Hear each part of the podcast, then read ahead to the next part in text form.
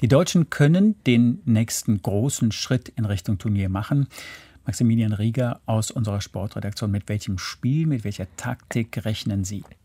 Also das könnte ein durchaus zähes Spiel werden. Die Rumänen hatten bis jetzt in der Qualifikation eine gute Defensive, haben bei den letzten drei Spielen gar kein Gegentor kassiert. Gleichzeitig sind sie in der Offensive nicht so durchschlagskräftig, dass das den Deutschen wirklich eine Gefahr bereiten sollte. Und die deutsche Mannschaft hat in den letzten drei Quali-Spielen gegen Liechtenstein, Island und vor allem Armenien gezeigt, dass sie auch mit defensiven Mannschaften gut zurechtkommt. Wird natürlich aber auch davon abhängen, wie gut die Abläufe von äh, Hansi Flick Flick diesmal schon greifen. Es ist ja auch erst das vierte Länderspiel unter ihm.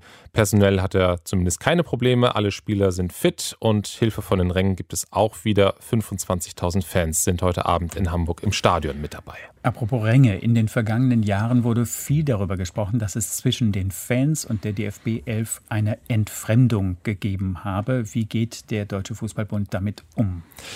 Er versucht wieder offener zu sein, mit wechselndem Erfolg, äh, sage ich mal. Bei der Ankunft des Teams am Hotel vor ein paar Tagen sind die Spieler einfach schnurstracks an den wartenden Fans vorbeigelaufen, haben keine Autogramme gegeben, keine Selfies gemacht. Dann hat es einen kleinen Rüffel gegeben von Teammanager Oliver Bierhoff. Äh, der hat dann gesagt, das ist so vorgesehen. Und dann waren die Spieler und Trainer jetzt auch bei den Fans und ähm, haben da eben Autogramme gegeben und Fotos gemacht. Also der DFB versucht da offener zu werden und zur Verteidigung der Spieler muss man zu dieser Episode natürlich auch sagen, wegen Corona war es ihnen lange nicht erlaubt, so nah an die Fans ranzukommen. Da galt immer das Gegenteil. Ähm, und da muss man sich sozusagen wieder ein bisschen dran gewöhnen, dass jetzt wieder zumindest ein bisschen mehr Kontakt möglich ist. Eine Diskussion, die den internationalen Fußball in den vergangenen Wochen beschäftigt hat, war die Frage, ob die WM alle zwei Jahre ausgetragen werden solle. Wie denkt der DFB darüber?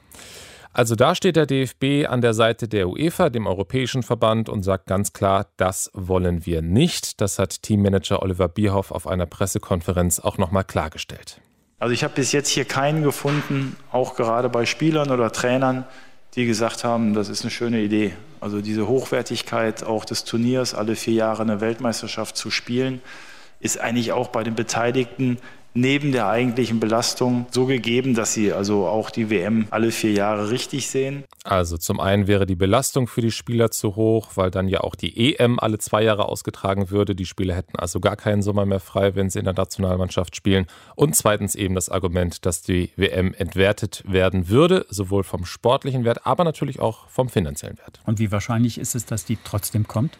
Also im Moment ist es ziemlich unwahrscheinlich, weil es vor allem einer ist, der das will, FIFA-Präsident Gianni Infantino. Der bekommt dann noch Unterstützung aus Afrika und von Teilen aus Asien, wobei dort auch teilweise Leute in den Verbänden sitzen, die direkt von Infantino abhängig sind. Da ist dann natürlich auch die Frage, äh, wie schnell sich das ändern kann, falls Infantino weg sein sollte. Dann ist die Idee wahrscheinlich relativ schnell begraben.